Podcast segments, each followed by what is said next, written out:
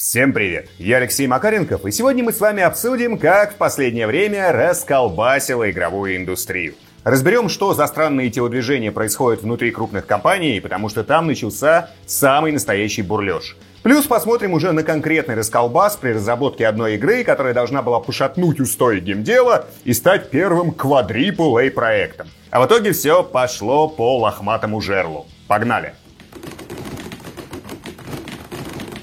Итак, Microsoft всеми силами старается купить Activision Blizzard. Embracer Group скупает маленькие и средние студии прям пачками. Саудовская Аравия активно инвестирует в самые различные геймдев-студии. В общем, геймдев взял курс на монополизацию.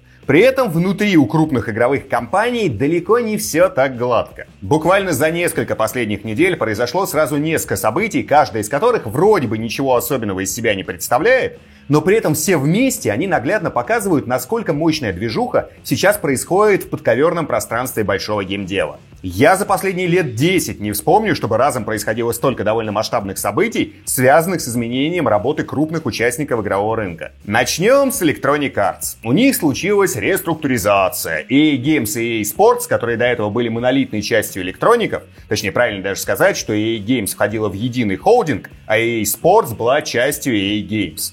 Так вот, теперь это будут две отдельные и относительно самостоятельных компании с собственным руководством.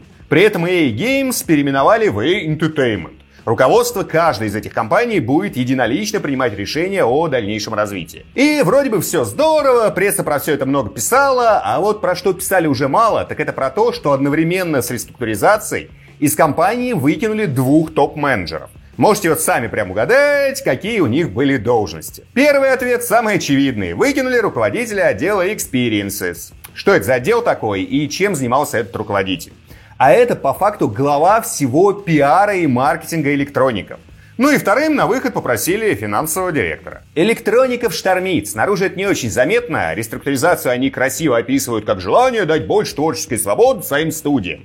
Но на деле они в прямом смысле сейчас перелопачивают весь свой бизнес. И думаю, это только начало. В обозримом будущем кого-нибудь еще позакрывают, кого-нибудь докупят. Короче, там сейчас идет серьезная головомойка. И одна из причин – та самая монополизация индустрии. На фоне вероятной покупки Activision Blizzard Microsoft электроники хотят усилиться, нарастить прибыль и быть во всеоружии, когда кто-нибудь из гигантов захочет прикупить еще кого-то. И, кстати, не исключено, что разделение на отдельные компании было сделано с расчетом что-то из них потенциально продать. Например, за огромные деньги свое спортивное подразделение. Слухи о том, что Electronic Arts подумывают о том, чтобы уйти под чье-то большое крыло, ходят очень давно. А может быть они не целиком уйдут, а просто часть бизнеса спихнут, заработают огромное количество бабла и продолжат развиваться в тех направлениях, которые остались. Не факт, что все это правда, но если правда, то разделение на более четкие внутренние структуры выглядит максимально логично. Переходим ко второй части игрового расколбаса. Тут у нас история про Embracer Group. Про вот ту самую компанию, которая скупает студии пачками, накопила в себе сотни игровых франшиз. И самое главное, про что я очень много раз рассказывал в других роликах, они при таком вот скоростном росте умудряются не щемить внутренние студии, а сохранять им полную автономность. Ну или почти полную.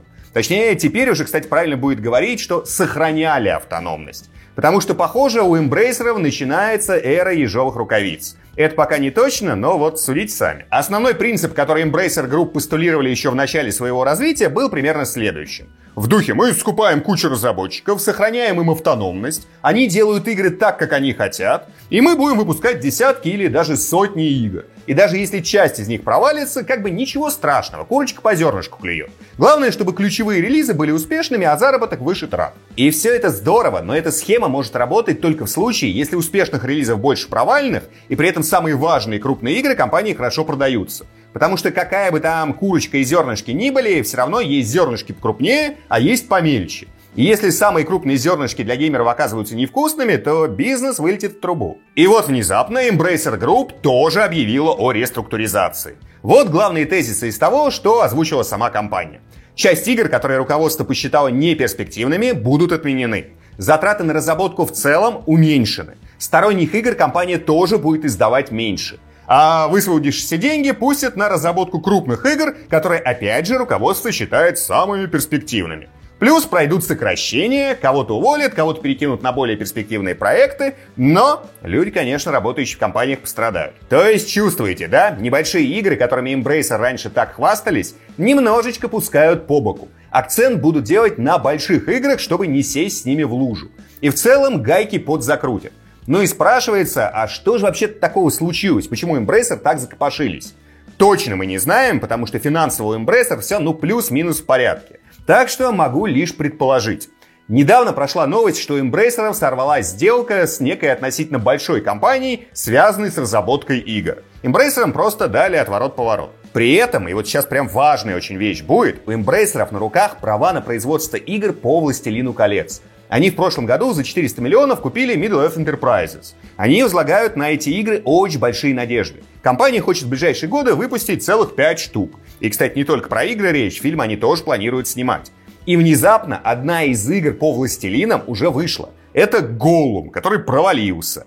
А разрабатывала Голума Dedalic Entertainment, авторы Депонии и многих других квестов. При этом саму Dedalic в прошлом году купила компания Nacon, а Nacon принадлежит холдингу Big Ben Interactive, с которыми у Embracer Group давно налажены плотные связи.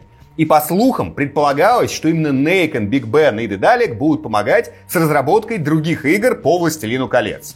А тут, здрасте-мордасте, игра провалилась. И если с Nacon это и есть вот та самая договоренность, которая не состоялась, Получается, что у Embracer есть куча прав на Властелина и на Хоббита, но при этом первая игра от их партнеров по этой самой вселенной проваливается, и само дальнейшее сотрудничество тоже накрывается медным тазом. Надежды на игры по Властелину колец, повторюсь, у Embracer огромные. Руководство Embracer открыто прям говорит, что хочет превратить все это в крупнейшую игровую франшизу прям в мире. Вот так вот скромно. Но кому-то надо эти игры делать. И, скорее всего, вся нынешняя реструктуризация ради этого и затеяна. Чтобы избавиться от части мелких студий, которые непонятно чем там занимаются, собрать из них самые ценные кадры и сформировать из них костяк, который будет пилить игры по «Властелину колец». Ни о какой свободе творчества тут говорить уже, конечно, не придется. Не того уровня франшизы, чтобы спускать все на тормоза. Тем более, что перед глазами партнерский пример, как бездарно слили Голума, отдав его не в те руки. В общем, похоже, Embracer решила глобально поменять тактику развития и стать более жесткой, контролирующей все внутренние процессы компании. Возможно, для бизнеса это и хорошо, но вот для некоторых студий, которые они накупили за последние годы, это может закончиться печально. Такие вот веселые внутренние пироги. Ну и чтобы не зацикливаться только на Embracer Group и на Electronic Arts, вот вам еще парочка довольно громких событий в игровой индустрии за последнее время. Из Sony ушел глава мобильного направления Никола Себастьяни, вот тот самый, который до этого руководил в Apple игровым направлением Apple Arcade. И вроде бы из Sony он ушел по собственному желанию, но по мелким слухам, которые просачиваются, Sony была недовольна тем, как развивается и как раз таки ее мобильное направление. Они хотят сильно больше денег, а их со смартфонов поступает как-то маловато. Ну и еще один фактик, уже не настолько масштабный, сколько просто грустный. Из Blizzard ушел Скотт Мерсер. Это один из немногих представителей еще старой гвардии Blizzard, который продолжал работать в компании. Он и дизайном StarCraft когда-то занимался, и над Вовкой много трудился, и к тоже руку приложил. Но теперь все. Еще один старичок покинул компанию, и теперь вот если взять список сотрудников, скажем, за 2010 год, и попытаться найти этих же людей в нынешнем составе Blizzard, то будет там полторы коллеги. В общем, еще раз хочу сказать, что старый Blizzard больше нет. Есть просто новая компания с тем же названием. Ну и в целом расколбас, конечно, в индустрии, хоть немножечко и скрыт он от глаз, но идет прям масштабный. Не исключено, что через несколько лет мы с вами игровую индустрию не узнаем. Одних сожрут, другие откинут копыта сами, третьи откормятся прям до небывалых размеров. В общем, запасаемся попкорном и наблюдаем за ситуацией. А сейчас небольшая рекламная интеграция. В фокусе внимания сегодня снова онлайн-школа Skill Factory и их курс по разработке на Python. Сам по себе Python очень популярный язык программирования, он используется в самых разных IT-сферах, и в геймдеве, и при разработке утилит, и в аналитике, и при создании баз данных, и при программировании нейросетей, в общем, куда ни плюнь, попадешь в Python. При этом Python это высокоуровневый язык программирования, у него довольно низкий порог вхождения. То есть, чтобы разобраться в основах и начать решать конкретные задачи на практике, понадобится не слишком много времени. Собственно, на курсе Skill Factory вас прокачают до очень приличного уровня, с которым уже можно устраиваться на работу. Основная база до начального джуниор уровня вообще дается за первые три месяца. А дальше идет наращивание скиллов. Основной упор во время обучения сделан на практику. Вы на конкретных кейсах крупных компаний будете решать задачи, с которыми можете столкнуться во время реальной работы. А еще сможете принять участие в хакатонах, где можно плотно поработать в команде, реализовать какую-нибудь нестандартную задумку и одновременно проверить, насколько вы отточили навыки программирования. Скажем, несколько месяцев назад проводился хакатон с Яндекс Диалогами, в котором как раз принимали участие студенты Skill Factory. В общем, обучение глубокое, оно требует времени и внимания, зато по итогам, если не халтурить, у вас будут не только знания и навыки, но и минимум 6 готовых проектов для портфолио. С трудоустройством Skill Factory, кстати, тоже активно помогает, у них есть свой центр карьеры. И если все делать с умом, вполне можно найти работодателей еще до окончания обучения. Сам курс рассчитан на обучение с нуля, то есть даже если вы вообще никогда не программировали, можно спокойно приходить и записываться. А если какие-то навыки программирования уже есть, то просто за время курса сможете продвинуться подальше и освоить больше знаний. По ссылочке в описании можно узнать все детали и записаться на обучение. Важный момент. По промокоду Макаренков действует скидка 45%. Не пропустите. Переходите по ссылке и записывайтесь. Конец рекламной интеграции и погнали дальше. Глобальный расколбас в игровой индустрии мы разобрали, а теперь давайте забуримся в другой расколбас, но уже более локальный. И связан он с разработкой одной конкретной игры. Правда, игра это не абы какая, а A, то есть на одну A больше, чем крупные AAA игры. Именно так Microsoft во время анонса называла Perfect Dark от The Initiative. Помните же, да, эту историю? Сначала Microsoft создала под своим крылом новую студию, задачей у нее была разработка проекта, способного перевернуть взгляд геймеров на то, как выглядят игры. Потом было много слухов, и в какой-то момент просочилась информация, что The Initiative трудится над новой Perfect Dark. Ну и потом в 2020 году случился анонс, который ничего толком не прояснил. Я тогда плотно следил за информацией по игре, и довольно быстро стало понятно, на чем примерно авторы делают акцент. Основное это максимально реалистичная передача движений персонажей и новаторская боевка. Разработчики сами в интервью называли это шпионским боем. Там скольжение под объектами, над объектами, быстрые перепрыгивания через все вообще, через что только можно. В общем, ближайшие аналогии, которые напрашивались, это Dying Light и Mirror's Edge. Только на более еще реалистичном уровне. Система перемещения должна была вот буквально имитировать движение из реальной жизни, без всяких скриптов и заранее записанных анимаций. Ну, по крайней мере, именно такое впечатление складывалось из той информации, которой делились сами разработчики. А делились они очень немногим, потому что вскоре после анонса стало ясно, что с Quadruple A как-то не очень все сдается. В начале 2021 года из компании ушел Дрю Мюррей, это главный гейм-дизайнер игры. Ушел он, кстати, не абы куда, а просто вернулся в студию, в которой работал раньше, в Insomniac Games.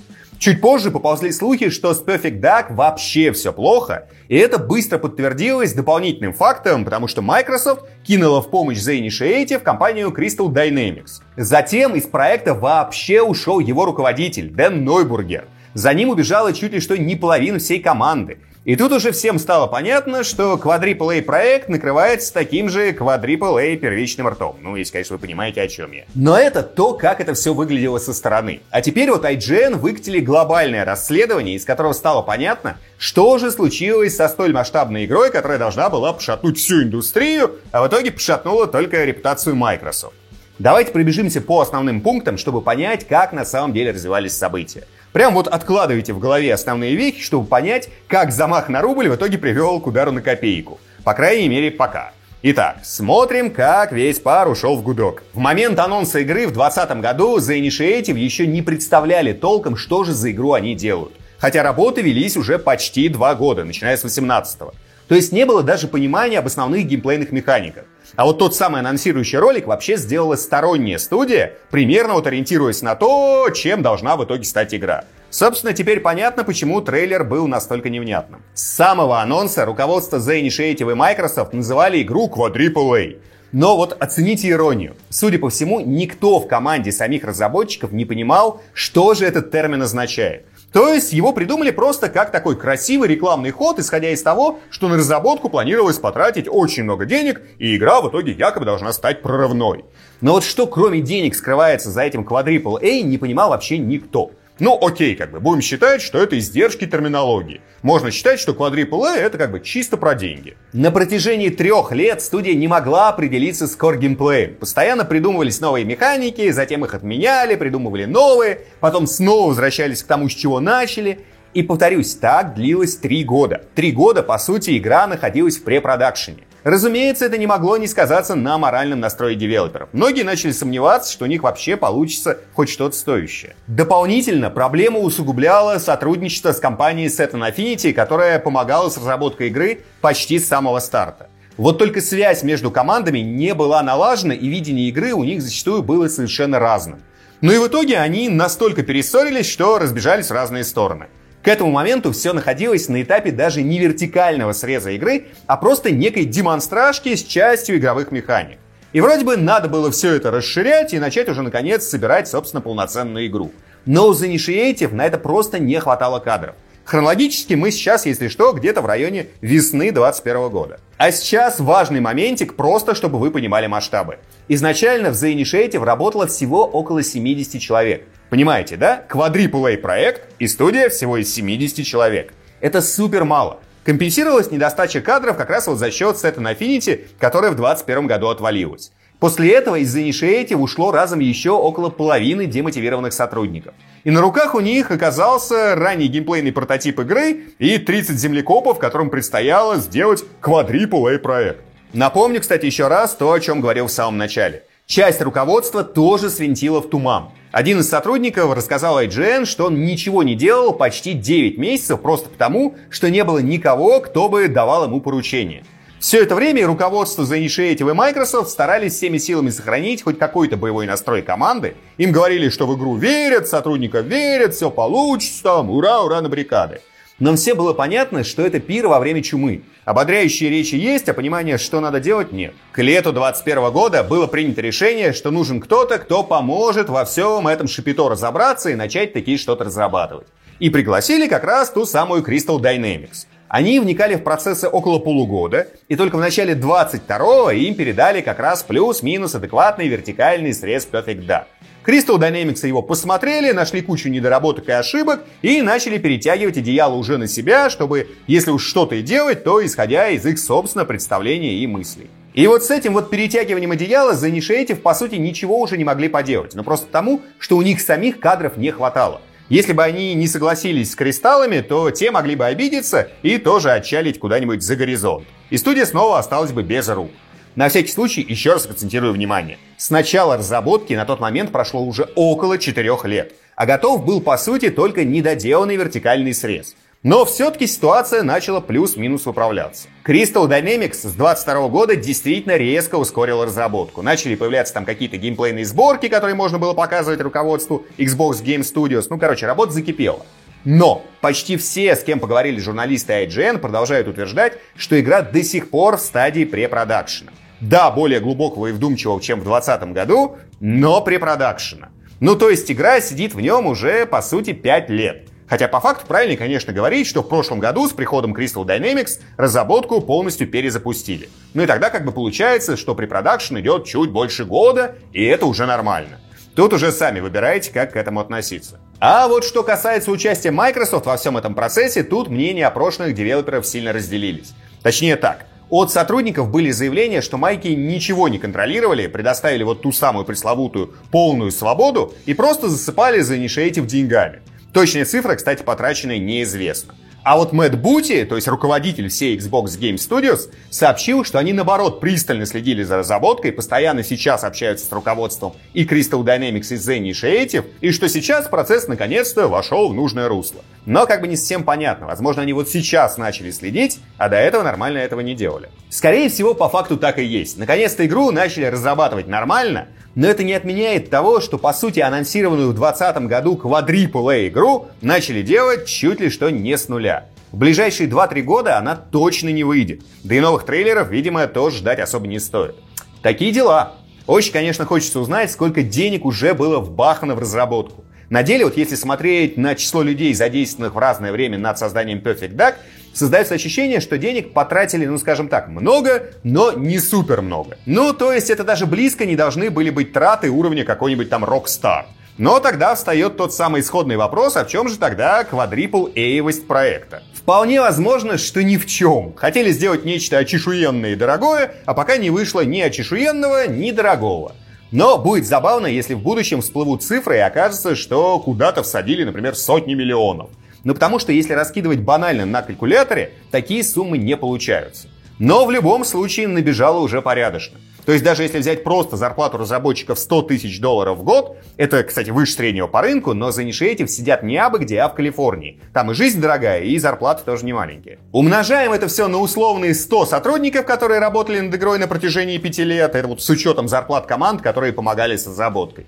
И внезапно станет понятно, что потратили точно не меньше 50 миллионов а скорее всего больше, потому что зарплаты руководителей там тоже были не маленькие. И это я еще никакие налоги и другие траты не считал, а вот только чисто зарплаты. Вот и выходит, что на игру, которая до сих пор висит в стадии препродакшена, уже слили денег, конечно, не как на квадрипл проект, но просто на разработку отличной, но не прорывной игры вполне могло хватить. Если бы все делали по уму и как надо. Будет еще веселее, если игра снова угодит в какой-нибудь производственный ад и в итоге выйдет плохой, но по факту на разработку действительно потратят больше, чем на подавляющее большинство игр. Получится прям такой настоящий квадрипл Собственно, в комментариях сегодня хочется как раз обсудить, как вы относитесь к подобным ситуациям. В первую очередь с ракурса издателя. Вот стоило ли Microsoft намного глубже забуриваться в ситуацию с игрой, и когда запахло жареным, резко рубить канаты, разгонять весь этот балаган и наводить порядок? Или творческая свобода все-таки нужна, и подобные ситуации неизбежны? Пишите, что думаете, давайте обсудим. Спасибо большое за просмотр, мои извинения за то, что в этот раз нет около научной истории. И основные темы как бы были большие, плюс еще дополнительно нужно было немножечко разгрузить Режмонта. В следующий раз обязательно компенсирую, сделаю две науч-поп истории. А в комментариях сегодня давайте, во-первых, обсудим ситуацию с Perfect Duck. Пишите, нужен ли был более мощный контроль со стороны Microsoft или нет. Ну и второй момент, давайте поговорим про игровую индустрию в целом. Точнее, даже не так. Напишите, какой формат геймдева вам кажется более перспективным. Монопольный, когда все в руках нескольких крупных компаний. Полностью децентрализованный, когда есть куча независимых студий разного размера. Или какой-то промежуточный вариант, то есть примерно как сейчас. Когда есть прямо крупняк-крупняк, а есть ворох всего поменьше. Напомню, что все комментарии я читаю и часто отвечаю. Поддержать канал можно двумя способами. Либо на Boosty по ссылочке в описании, все донатеры попадают в титры. А можно просто поставить лайк под этим видео, если оно вам понравилось. Еще раз спасибо и до встречи в следующем ролике, который уже скоро. Пока-пока. И напоминаю про скидки в Skill Factory, ссылочка в описании.